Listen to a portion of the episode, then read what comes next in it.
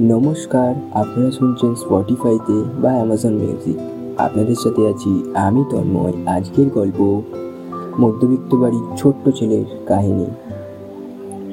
ছেলেটার নাম ছিল অভি। তার ফ্যামিলিতে আছে মাত্র চারজন, একটা বোন আর বাবা মা।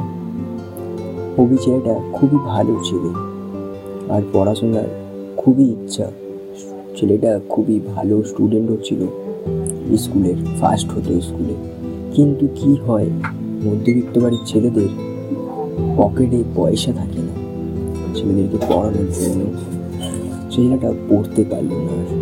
তারপর ছেলেটা পড়ার জন্য এতটাই ইচ্ছা, ফ্যামিলিকে বলল যে, বাবা, আমি পড়তে চাই। তখন ওর বাবা বলছে, দেখ বাবু, তোকে তো আমি আর পড়াতে পারব না। আমার কাছে আর পয়সা নেই। এবারে তুই যতটুকু পড়েছিস দাঁড়িয়ে যা, আর পড়তে হবে না তোকে তুই এবারে কাজ কর, তোর মনটাকে মানুষের মতন মানুষ কর। তখন অভি বলল, ঠিক আছে বাবা, আমিও পড়ব, আমার বোনকেও পড়াবো।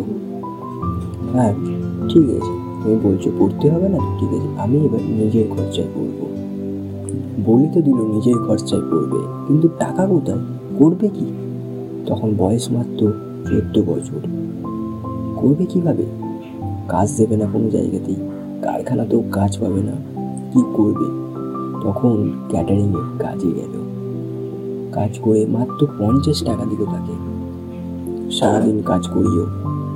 তো পঞ্চাশ টাকাটা প্রথম ইনকাম ছেলেটা এতটাই খুশি হয়েছে, সে ভেবেছে, আমি পঞ্চাশ টাকা ইনকাম করেছি আজকের বাজারে। আমি কাজ করতে পারব, আমি ইনকাম করতে পারব তাহলে আমি আমার নিজের স্বপ্নটা তৈরি করতে পারব। আমার বোনকেও ভালো পড়াশোনা করাতে পারব। পঞ্চাশ টাকা ইনকাম করে সারাদিনটা তার কাছে বিশাল দিন হয়ে গেছে তার সেদিনটা বিশাল দিন ছিল। তারপরে আস্তে আস্তে পঞ্চাশ টাকা তো শেষ হয়ে আসছে।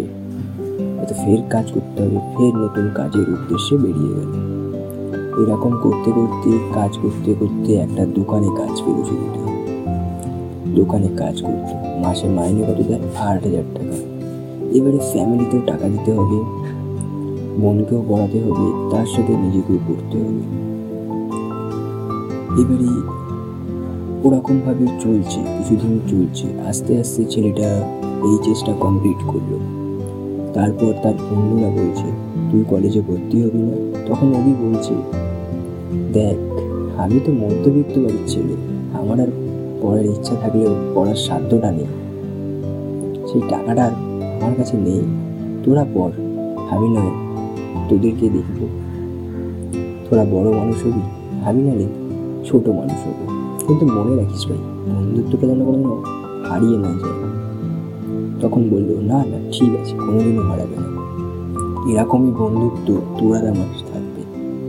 তোর যেটা ইচ্ছা তুই সেটা কর, কিন্তু তোর বোনটাকে ভালো করে মানুষ কর।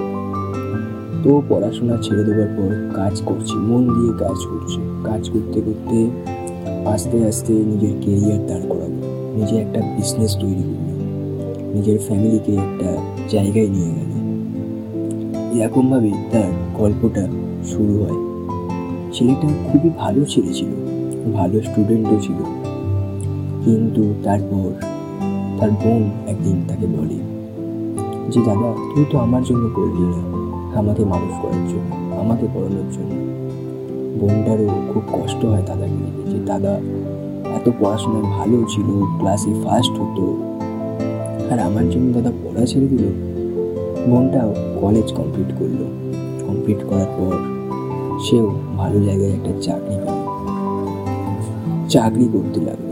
আস্তে আস্তে দাদা আর বোন মিলে চাকরি করতে করতে একটা নিজেরা বিজনেস স্টার্ট করল।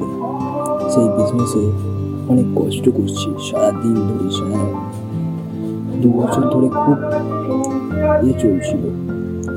মধ্যবিত্ত ফ্যামিলিটা দাঁড়িয়েছিল দু বছর পর। কিন্তু তাও ঠিক করে দাঁড়াতে পারছিল না। মাথার উপরে দেনা হয়ে গেছে। বিজনেসের জন্য অনেক টাকা নিয়ে ফেলেছে। কিন্তু ওই বিজনেসটাকে ঠিকঠাক করতে পারছে না। তারপর তারা ঠিক কয়েক বছর পর বিজনেসটা ঠিকঠাক করে। ঠিকঠাক করার পর তারপরে আস্তে আস্তে বোনটার বিয়ে দেয়। তারপরে নিজের বাবা মার সাথে একসাথে থাকে, ফ্যামিলিটাকে ভালো করে। কিন্তু ছেলেটার পড়া হলো না। আজকের গল্পটা এই পর্যন্তই। থ্যাংক ইউ অভি চক্রবর্তী আমাদের গল্পটা পাঠানোর জন্য।